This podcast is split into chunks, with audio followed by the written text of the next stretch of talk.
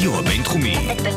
בינתחומי. 106.2 FM. הרדיו הבינתחומי. הרדיו החינוכי של המרכז הבינתחומי.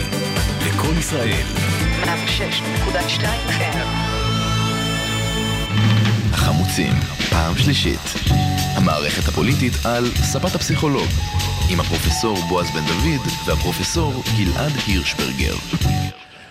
אז שלום, אנחנו החמוצים, פרופסור בועז בן דוד, פסיכולוג קוגניטיבי, ופרופסור גלעד הירשברגר, פסיכולוג חברתי-פוליטי, שנינו מבית הספר לפסיכולוגיה במרכז הבינתחומי הרצליה, עם שחקנית הרכש שלנו, שייקלוט, שדרנית ומפיקה ברדיו בינתחומי.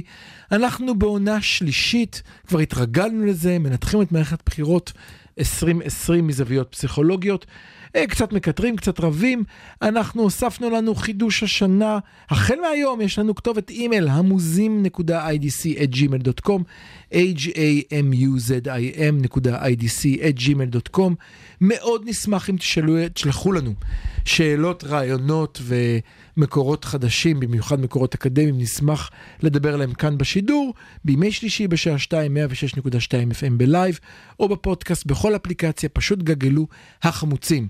מי שהצטרף אלינו רק עכשיו, הפרק הראשון, ניסינו קצת לחשוב על כל נושא פסילת המועמדים, וכל הזמן לא יכולנו שלא לדבר על איחוד מאוחד של הימין. שבוע שעבר דיברנו על איחוד מאוחד בשמאל, עכשיו איחוד מאוחד בימין. אני קצת אספר את הרקע, ואז גלעד, אני רואה כאן עם רשימות מולו וזה חמישה דפים, אז ניתן לו לדבר. בואו נתחיל ברקע.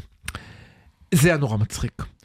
זה נראה שנתניהו מעוניין, וגם בנט מעוניין, שתהיה רשימה אחת שמאפשרת למצביע כמו כולנו, שמאפשרת למצביע ימין, שרוצה את הליכוד, אבל לא נוח לו להצביע לביבי, להצביע על הרשימה הזאת, שלא נתפסת קיצונית, לא נתפסת דתית, אבל כן נתפסת מאוד מאוד ימין, ואז אחר כך יוכל לתמוך בביבי, והקולות האלה לא חלילה וחס עבור נתניהו, יעברו כמובן לכחול לבן, או יישארו בבית. ואז קמה מחדש תנועת הימין החדש, עם שינויים בסדרים. שוב אנחנו רואים את שלושת הח"כים שפרשו מימינה, שלושת הח"כים שהספיקו לתפקיד של שר ביטחון. תיקון קוראים להם ימינה היום, לתנועת כן, הימין. כן, הם, אבל הם קודם כל פרשו מימינה. כן. הם פרשו מימינה, לא, חכה, אנחנו רק בתחילת הפרק. עברו שלושה ימים, בשלושה ימים קורים עוד דברים שם, להזכירך. ביום הראשון, פרשו מימינה ימין חדש, חזרו נמרצות אחרי שמות חדשים, לצערנו רוני ססובר הגיע למקום ה-16, כן. ואנחנו שולחים לה מכאן. את קריאתנו, אל תוותרי, תחזרי, אנחנו רוצים לראות אותך בכנסת. מאוד. זה אז- הכל בגלל תמונות האינסטגרם שלה. לא, בגלל הפנינים שהיא מפיקה מפיה, שמאפשרים לנו לדבר הרבה פה. אז אה, הקימו מחדש את המפלגה, ואמרו, אנחנו נהיה אלטרנטיבה, כאשר גם נתניהו וגם שקד יוצאים, אה, גם סליחה, גם בנט וגם שקד יוצאים הצהרות מאוד מעניינות, כמו, אנחנו לא מתחייבים לתמוך בחסינות. אנחנו לא מבטיחים שום דבר מראש. נשמע מה יש לראש הממשלה להגיד ונחליט. קריצה מעניינת למצביע ימין שאומר מה אני אעשה לא בא לי ביבי כן בא לי ימין קשוח הנה אנחנו פה וגם בלי חרד בלי הקיצוניים הדתיים. אנחנו אנשים שנראים כמוך הייטקיסט מרעננה חילונית מספר 2 מה אתה דואג. ככה זה התחיל. במקביל באותו זמן רץ לו שר החינוך של מדינת ישראל וסוגר ובגלל שהוא פוליטיקאי משופשף מיומן ביותר. חכם ביותר. אחד הטובים. אקדמיה לפוליטיקאים מתחיל. לא, זה פשוט כמו, זה לא יאומן, זה, זה ילמד בספרים פה. סגר מיד עסקה עם בן גביר. האיש שתמיד כמו משה רואה את הכנסת מעבר לגבעות, הושט היד וגם ומעולם לא חוצה את הנהר. אוקיי? היה צריך ללמוד, ישר, וכמובן, קיבל... האיש שמילה שלו היא רק מילה. חכה, אתה הגעת ליום ג', אני עדיין ביום א', אנחנו ביום הראשון. בועז, זה תכף. נגמר את הפינה. סליחה, אבל זה נורא מצחיק, אני לא יכול לעמוד בזה. אוקיי, אה, מתכנסת ועידת הבית היהודי לאשר את הדברים, מסתיימת באנשים אה, אה, שהולכים מכות, כולם עם אותה חולצה לבנה, אותם מכנסיים שחורות, אותה כיפה, אותו זקן, הולכים מכות אחד עם השני, על השאלה איפה יהיה מוטי יוגב. חבר הכנסת החשוב מוטי יוגב. מוטי יוגב פרש בזעם, מינו את עידית סילמן להיות יושב ראש הבית היהודי. במקביל, בלי שיודע על כך הרב רפי פרץ, בנט סגר עסקה עם עידית סילמן. יום אחד עידית סילמן וסחטיין על עיתונאים שעלו על התרגיל מראש, אני לא עליתי על זה, עברה מהבית היהודי אל הימין החדש. ולפתע הבית היהודי נשאר, אופס, בלי כלום. פרץ עדיין נאמן, לא יפסיד, לא מפריע לו שיושב ראש המפלגה שלו, מנכ"ל המפלגה שלו, לא אכפת לו, הוא עד הסוף. בן ביבי מכניס את כולם לפגישה אצלו בחדר בשעה תשע. כמובן שבסוף הפגישה יוצא פרץ לחדרו, נכנס לחדר הפנימי, ננעל שם, כל העיתונאים מדווחים ב live, שאיתמר בן גביר צועק לו בחוץ הדלת, אבל אושר אל תשכח אותי, אל תשכח אותי. שולח טוויט בשעה רבע לתשע, מילה שלי זה מילה. תשע ורבע מוחק אותו, עשר וחצי עזב את הבית היהודי, יחד עם מפלגתו הגדולה שנשאר ממנה בן אדם אחד, עובר אל הימין החדש שנקראת מעכשיו ימינה, שלמעשה מכילה רק נציג אחד מהמפד"ל ההיסטורית, הרב רפי פרץ, ובכך המפד"ל סיימה את דרכה, ויש לנו מפלגה עם סמוטריץ', שבדרך ביום השני, שכחתי לומר, כבר הצטרף אל בנט, עם הרב רפי פרץ, זאת אומרת, לא רשימה שקורצת ל... במרכאות תושבי רעננה, תושבי עירו של בנט, רשימה שמכילה הומופובים, אה, קיצוניים. רגע, רגע, רגע, אני רוצה להגיד משהו. אה, סליחה. חמש נשים בעשירייה הראשונה. עם חמש נשים נכון, בעשירייה לגמרי. הראשונה. הכי הרבה נשים בעשירייה הראשונה. לגמרי לא מבוטל. שרה בק, עידית סילמן, כן. נכון? חמש נשים, ליד, לצד אנשים שפוסלים מנשים בכלל כן, כן. להיות ב...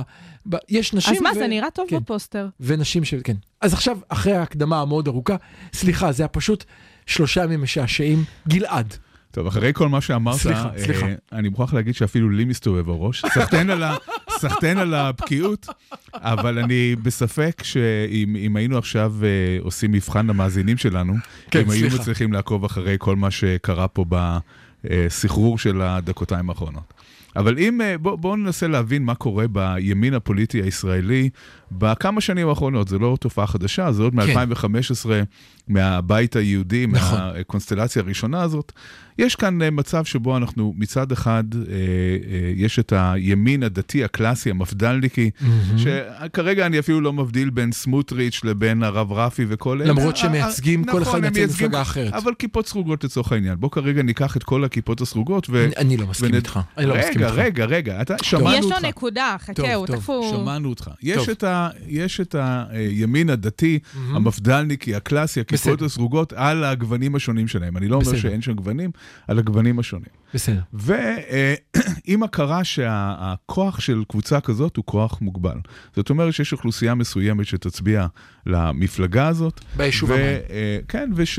באש ובמים, ושהכוח הוא מוגבל, כן, יש... אה, דמוגר... הדמוגרפיה מגבילה את הכוח של התנועה נכון. הפוליטית הזאת. ואז באו אה, בנט ושקד, ואמרו, יש המון ימין חילוני.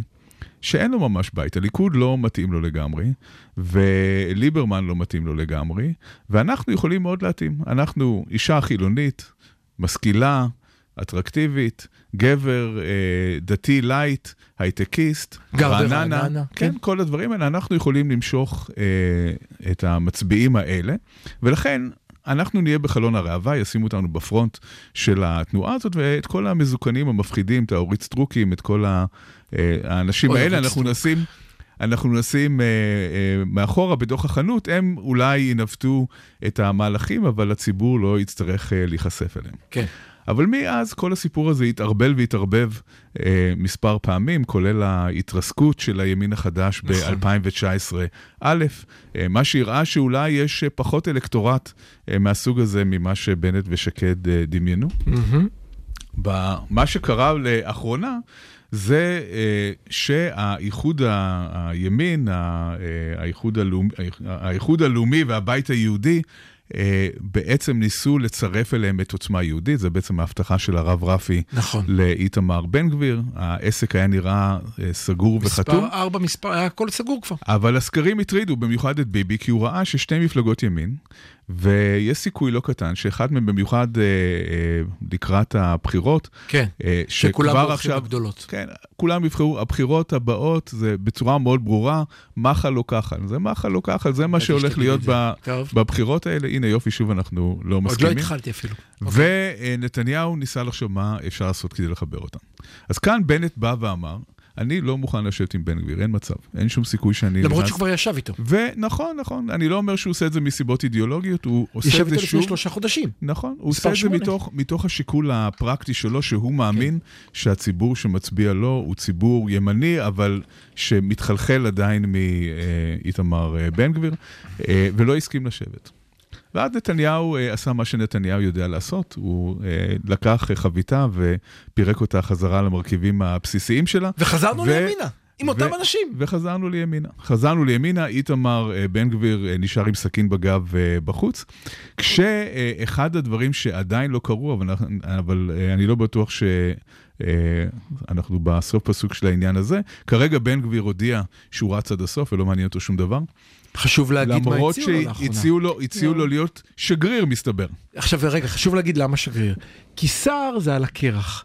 אנחנו כולנו מכירים את כל השרים שביבי הבטיח להם להיות שר, אם הם לא ירוצו, או אם כן ירוצו, אם יעזרו לו או לא יעזרו לו, אף אחד מהם עדיין לא התמנה לשר.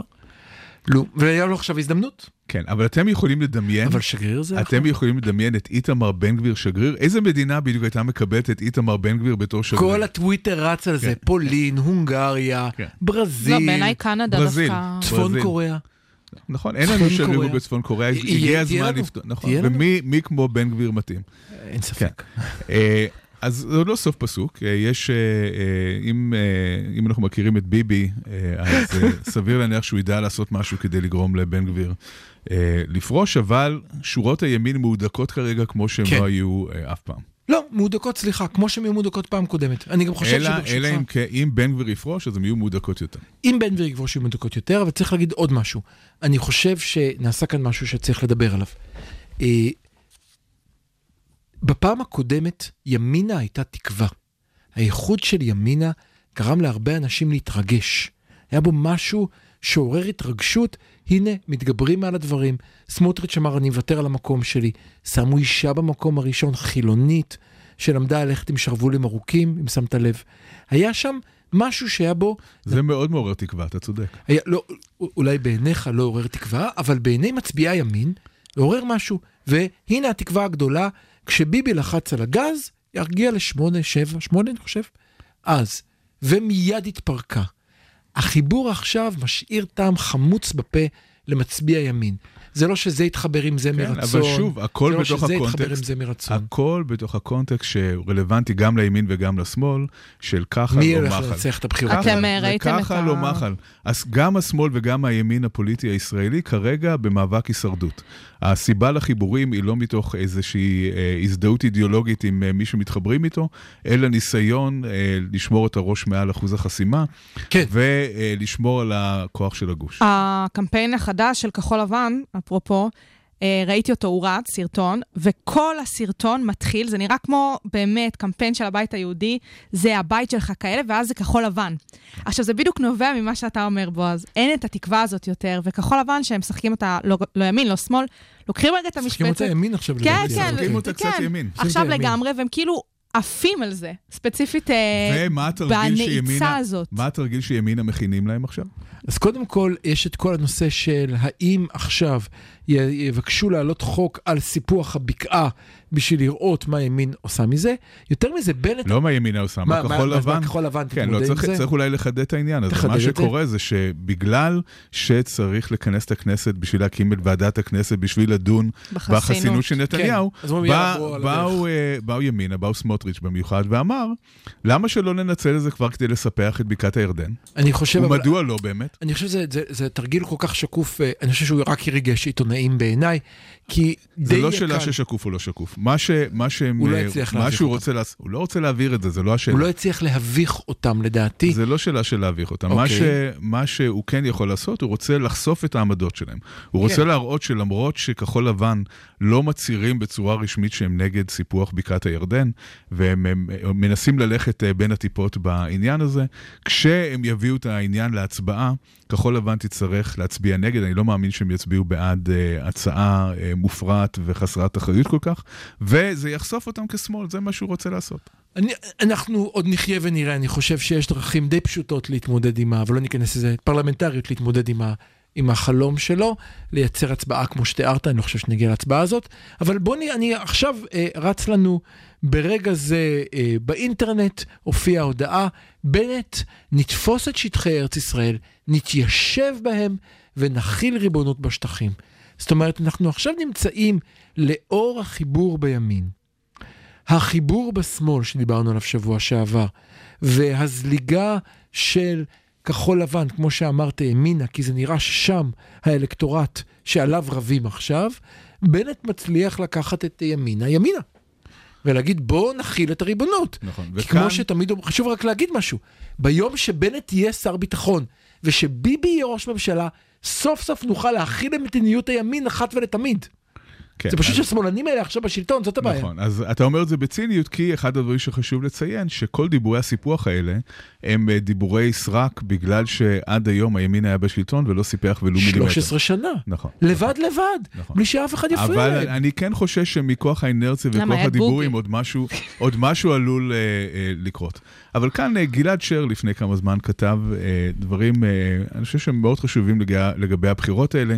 הוא אמר בעצם זה לא מאבק בין ימין ושמאל הבחירות הקרובות, זה בעצם מאבק בין ביטחוניזם למשיחיזם. יש לנו קבוצה אחת שהיא קבוצה ביטחוניסטית, היא לא שמאלנית בכלל, היא קבוצה של גנרלים, היא ביטחוניסטית, מה שמעניין אותה זה שמירה אה, ריאלית ורציונלית על אה, קיומה וביטחונה של מדינת ישראל, לעומת קבוצה שהיא מופעלת על ידי חזיונות אה, משיחיים, על ידי הבטחות תנכיות, על ידי כל מיני דברים שבינם לבין אה, חשיבה רציונלית יש איזשהו פער. אנחנו נאלץ לסכם את הפרק, אבל צריך להוסיף משהו נוסף לזה. זאת אומרת, זה מפתיע אותי, כי בדרך כלל אתה הבן אדם שאומר, אסור לשמאלנים לזלזל בימנים ואסור לימנים לזלזל בשמאלנים. אסור לשמאלנים לשגות בתקוות השלום כי יש סכנה, ואסור לימנים להאמין שאם נשמור על הסטטוס קוו נתקדם. דווקא גישה שהיא נכונה, אבל אני חושב שהבחירות האחרונות, בגלל המצב של נתניהו וימינה, שהפכה עכשיו להיות מפלגת ימינה ימינה ולא ימין לייט, מייצרת סיטואציה מאוד מעניינת. לנו כבר מערכת בחירות שלישית, שבה כל הרמטכ"לים ומדרגת אלוף ומעלה נמצאים במה שנקרא מרכז שמאל, נכון. ובצד ימין, שבו אתה מצפה שיבואו האלופים, ראשי השב"כ, איפה שומרי הסף? שומרי הסף הלכו לסרט בסינמטק שמוקרן לבוחרי מרץ, ואילו בצד ימין אנחנו מקבלים את הש"ג במרכאות. כן, אבל בהקשר למה שאמרת אה, על זה שצריך לכבד את הימין, בהחלט צריך, אבל זה לא אומר שלא צריך להתנגד לו. לא, כן. זאת אומרת, אה, המאבק האידיאולוגי עדיין אה, קיים, אה, וכאן גם אבל יש הוא, לציין... הוא נעלם, הוא נעלם, זה כבר לא מאבק אידיאולוגי עכשיו, זה נכון, קריאה וכאן- נכון, טרפה. נכון. זה, זה אה, מבוא לפרק הבא שלנו, וגם אה, אה, צריך לציין שהימין הישראלי בסופו של דבר, בוחרי הימין, הם אנשים הרבה יותר מתונים מהמפלגות שלהם. כלומר, אם אנחנו מצביעים על הימין המשיחי, רוב הציבור הישראלי לא נמצא שם ולא קרוב ללהימצא שם. כמו שרוב הציבור הישראלי אינו מתגורר בשטחים, אם כי ייצוגו בכנסת עולה בהרבה על שיעורו באוכלוסייה. לחלוטין, לחלוטין. כן, מה שאומר שאת- שלפחות מצביע... הכנסת ימנית יותר מהציבור, חד משמעית. אבל גם זה אומר שיכול להיות שאנשים אומרים, את זה האנשים שאני רוצה שם. זאת אומרת, אולי, כי האנשים נכון. האלה, נכון, דיברנו על זה בשנה שעברה, ב-2019 א', האנשים האלה מייצגים ביטחוניזם, וחלק גדול מהציבור הישראלי מוכן לבלוע את הגלולה צפרדעים. המשיחית, את הצפרדע המשיחית, בשביל לקבל אנשים שנתפסים כשומרים על מישהו הביטחון. שישמור עליי. אוקיי, אז אנחנו בחלק הזה, אה, התחלתי בהקדמה ארוכה מדי, אבל לא יכולתי להתאפק על כל השלושה ימים הסוערים שבהם הימין התפצל, התחבר לשתי מפלגות, התפצל שוב, התחבר מחדש, ויש לנו רשימה מאוחדת שמכילה, ספרתי, כשמונה סיעות שונות שהתחברו לסיעות חדשות, וזה גם האיחוד הלאומי, שלוש מפלגות להזכירך, שמיוצגות על ידי בן אדם אחד. יש אה, את תקומה ואת, נכון? כן, כן, כן, כן, זה מהמם. מהמם, ושרה בק שהצטרפה על, תקן מפלגה חדשה, ולא ניכנס לכל זה. אה, והם התאחדו ביחד, מייצרים סיטואציה שעליה נשמח לדבר בשבוע הבא, של מה בעצם קורה עם הבחירות. בקטע הבא, אל תלכו, אנחנו הולכים להתייחס לכתבה מרתקת, שניתחה את תוצאות ההצבעות ושואלת את השאלה, למה אתה מצביע ימין ושמאל? יש לזה הרבה מחקר, אבל התוצאות האחרונות בישראל מפתיעות אולי עוד יותר.